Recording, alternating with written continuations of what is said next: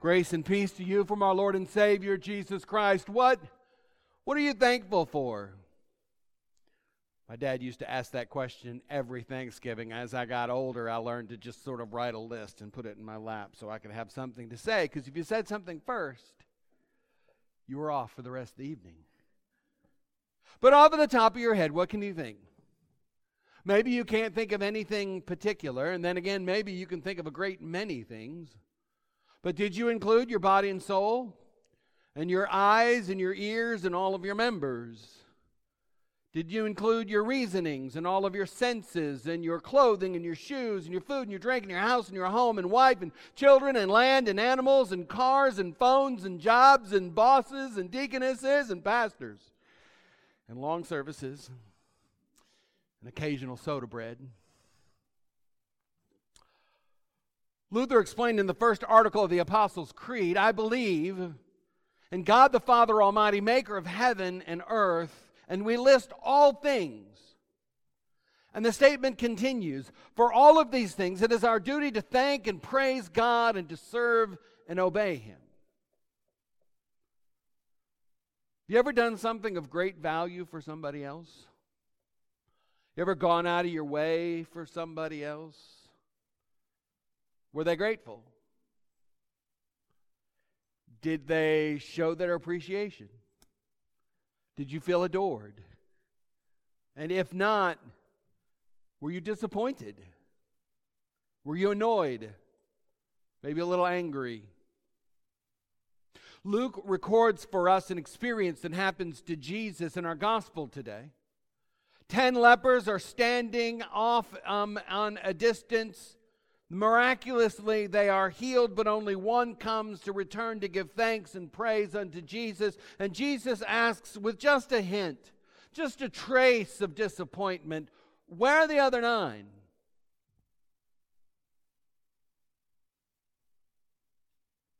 How often is the Christian church so much like the other nine? We often forget to give thanks. We forget to give thanks for the wonderful, wonderful gifts that we have been given day after day, month after month, year after year, day in, day out. Today, of all days, it's fitting for us to remember.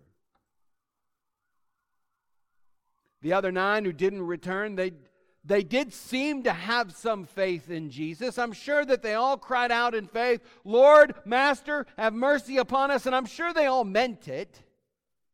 They meant it.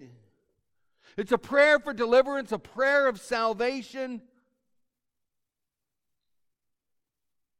And it encompassed more than just more than just their need for, for physical cleansing. It was a release from their illness. It was a release from their uncleanliness. It was an end to their separation was an end to their separation from their families and their friends, an end to the disconnection that comes with this dreadful, highly dangerous, and highly contagious disease. All ten lepers knew that they needed, all ten of the lepers knew that they needed cleansing. They knew that Jesus to be their hope. Jesus responds to their cry Go and show yourself to the priest at the temple. Jesus sent them to the place where they would be publicly acknowledged as being clean. This was part of the role of the priest that they would come into the temple and say, I no longer have leprosy. The priest would look at them, they would examine them, they would poke them with sticks and declare them to be clean. And at that point, they could go home. How many people will be separated in this holiday season and wish for nothing more than to go home?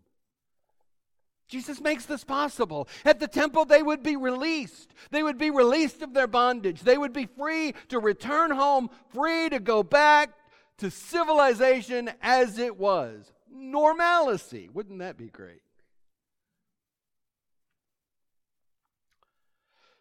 With the disease still visible, they departed in faith from Jesus and on their way all 10 of them are cleansed of their leprosy. There is no doubt that all 10 of them were overjoyed. There's no doubt that all 10 of them rejoiced. Surely all 10 were happy and delighted. But only one of them remembered who it was who had healed them. And out of the 10, there was only one who came back and he, an outsider of all things, a Samaritan, a foreigner. The Samaritan saw God of creation at work within his own life, and he saw God in this Jesus of Nazareth. And he rejoiced not only that in his healing, but he rejoiced also that his sins had been forgiven. And also the healing that made him part of a community again. It made him part of a family again. It not only reconciled him unto God, but it reconciled him with his wife, with his kids, with his grandkids, with the community, with the guy that bakes bread across the street, with a car dealer or camel dealer, as they would. The Samaritan's leper's prayer for salvation Jesus, Master, have pity on us. It's answered, but it's answered more than he could have ever asked. It's answered in full. And as a result, the Samaritan finds himself on the ground, face down in front of Jesus in worship and adoration. And Jesus tells him to go. Go. Your faith has made you well the salvation that he had prayed for, the salvation that he had, he had yearned for, was now his. It was his present possession. Just as that salvation is yours. Because God has given it to you by his word. Today, I wager 90 to 95% of America will give thanks tomorrow. It's our big Thanksgiving day, right? People who even have little to no use for God at all. They'll eat their turkeys, they'll eat their mashed potatoes, they'll fight over what's left over of the pumpkin pie, they'll argue about politics.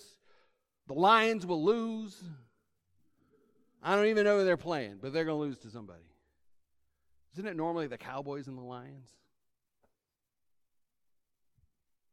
Maybe they could both lose.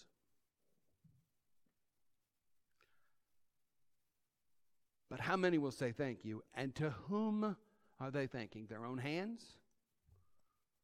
Their own good luck? Are they thanking karma?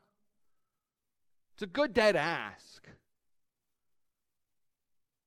Who do you see as the source of your blessings? Even when we find ourselves weak when it comes into thanksgiving, we tend to be we tend to be better askers than we, we are givers. We ask God to perform for us. We ask Him, God, defend us from our enemies. God, feed us. God, protect us. God, soothe things out. God, make me happy. God, protect me from this virus. But we also have so many things to be thankful for. Consider again the, the 10 lepers from our gospel lesson. Jesus healed all 10 of them. He healed them of their, their incurable disease, but only one recognized the healer behind the healing. Only one in 10 gave thanks, and he was a foreigner. This foreigner's thankfulness flowed into worship, as it should. Jesus may not have healed us from leprosy, but he has healed us. He may not have healed us of every disease that we can think of, but He has healed us. And our illness was just as bad. Our illness was just as deadly. It was just as permanent. It was just as everlasting. When Christ died upon the cross, He delivered us from the consequences of our sin. He delivered us for our shallow thankfulness and our unholy praise of ourselves. And the fact that we take confidence in some of the worst things that mankind has to offer. When Christ died on the cross, he delivered us from that. In the waters of baptism, Christ won the forgiveness of our sins and he applied it unto each one of us. And he has called us by his name. He set our feet upon a journey of faith, and He continues to heal us and to strengthen us upon our way. And that's more than enough to give thanks and praise unto God every single day that we might rise from our beds in the name of the Father and of the Son and of the Holy Spirit. Lord God, forgive me and protect me and guard me and guide me as I launch out into this new day. Today, we, we gather for worship around God's Word and around the sacrament that we sometimes call Eucharist. I'd be remiss if I didn't remind you that Eucharist is nothing more than a Greek word that means to give thanks. When we come to this altar, we receive Christ's body and blood given for us for the salvation of our souls, and in so doing, we say, Thank you, Lord. Thank you for thinking of me, for being with me, for guarding me, guiding me, forgiving me of my sins. When we gather in communion, we gather in thanksgiving. Thanksgiving for the privilege of having been made children of the Heavenly Father. Thanksgiving for the honor of being named heirs to the kingdom of God. Thanksgiving for living in a nation with freedoms. Mostly. Thanksgiving for living in a country of laws for the most part. Thanksgiving for the freedom to worship the one true God, as long as you don't live in California.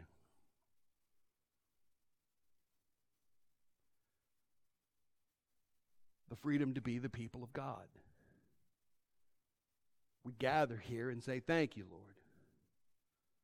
He continues to give good gifts to his people. And so he continues to give good gifts unto you. He even gives good gifts to those who are unthankful, who haven't given him a thought or a heed in 20 years. Continues to bless them as well. This is the heart of God.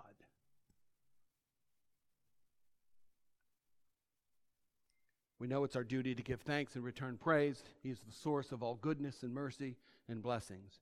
We pray unthankfully that we may be brought to this knowledge as well.